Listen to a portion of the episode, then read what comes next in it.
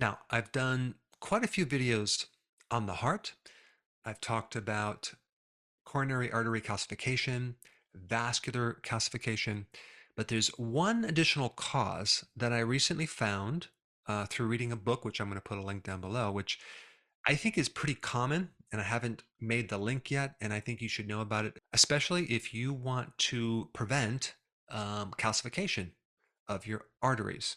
And this additional cause is called lactic acidosis. Now, when I mention lactic acidosis or maybe lactic acid, you might associate that with um, kind of a burning you feel after you exercise in your muscles, right? You might think of that, but lactic acidosis goes way beyond that. Lactic acidosis occurs as a byproduct of glucose metabolism, and both lactic acidosis and lactate in your blood are associated with a lot of additional problems, okay, like sudden death from heart attack, thrombosis, which means you're clotting in your arteries, panic attacks, autonomic nervous system dysfunction, which could include a lot of other problems. Uh, even like in uh, bipolar, schizophrenia, sepsis, which is a systemic infection, certain arrhythmia problems like ventricular fibrillation, and liver disease, and definitely diabetes, and even cancer and restless leg syndrome. But my primary focus today is to show you this connection between lactic acidosis and hypoxia in your arteries. Okay, hypoxia, that's a lack of oxygen. And then the next consequence of that is a calcification. So vascular calcification uh, can definitely come from this hypoxia, which is caused by this acid situation in your blood called lactic acidosis. And so calcification in the arteries is not just from old age, it's not just from you know consuming too much dietary calcium or even just a lack of vitamin K2. Now there's two primary common reasons why someone might develop some version of lactic acidosis. One is they're just on too many carbohydrates. Too much sugar in the diet can then cause this abundance of lactate and that can develop into lactic acid. So anything that can increase the metabolism of glucose, uh, it's called glycolysis, like consuming too much sugar, can create this problem. The other common link that was discussed in this book, which you just need to be aware of, is an overactive sympathetic dominant situation. Uh, you're too much in the flight or fight. And basically, we're talking about chronic stress.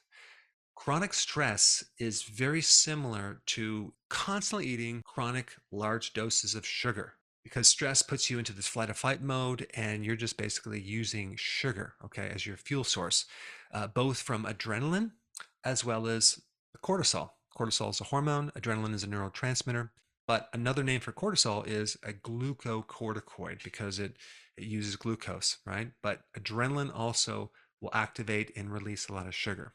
And this can very easily develop this lactic acidosis situation. Metformin causes as well. Metformin has a warning sign on the label. Uh, it can cause lactic acidosis. Why? Because one of the big problems or side effects from metformin is lactic acidosis. Now, even warfarin, a very common drug to block vitamin K1 to help thin uh, your blood so you don't develop clotting, has a side effect of vascular calcification uh, because it can produce lactic acidosis. Also, statin drugs, which help block cholesterol, also have a side effect of this calcification problem as well and lactic acidosis. Also, drinking too much alcohol will do it. And even if you overtrain, if you exercise too much, you can develop a lot of lactic acid. I wouldn't say that you're going to develop calcium deposits from that, but it can definitely put you in a state of lactic acidosis. And when you have lactic acidosis, the pH of your blood starts going down. That means it's becoming acidic. And uh, probably the first symptom you're going to notice is breathing problems. It's going to be hard to breathe, hard to get oxygen because you need a certain pH for that. Uh, you're going to feel very restless, especially in the leg muscles. But there is an effective remedy for lactic acidosis that you need to know about. If you have enough B1 thiamine, chances are you probably won't even develop lactic acid in the first place. So, of course, the deeper remedy of lactic acidosis is to find out what's causing it. Are you consuming too many carbs? Are you eating too much sugar? Well, then go on keto. Are you going through stress? Are you in this chronic flight or fight mode? Well, there's a lot of things you can do to lower that. But B1 can very effectively uh, pull you out of this lactic acidosis. And also, it, it will counter the complications from consuming high amounts of carbohydrates, as well as the complications from diabetes, as well as the side effects from being under this chronic state of sympathetic dominance or stress. B1 is the best vitamin for stress. In fact, if, I've talked about this before. When you take B1, it really helps uh, nervous agitation, uh, this buildup of energy, this restlessness. So B1 will help with that because you're actually curbing or reducing this these effects of lactic acidosis. You're going to even breathe better when you take uh, natural B1. So B1 is really good to pull someone out of anxiety and the symptoms or side effects from lactic acidosis. So B1 can actually also help you with hypoxia, which is a lack of oxygen in your in your vascular system. It can help balance out the pH. B1 has also been known to directly help inhibit uh, thrombosis or clotting. So it's really, really good for the heart. And of course, B1 is also good to inhibit this calcification buildup in the arteries. And we all know that consuming too much alcohol will really deplete your B1.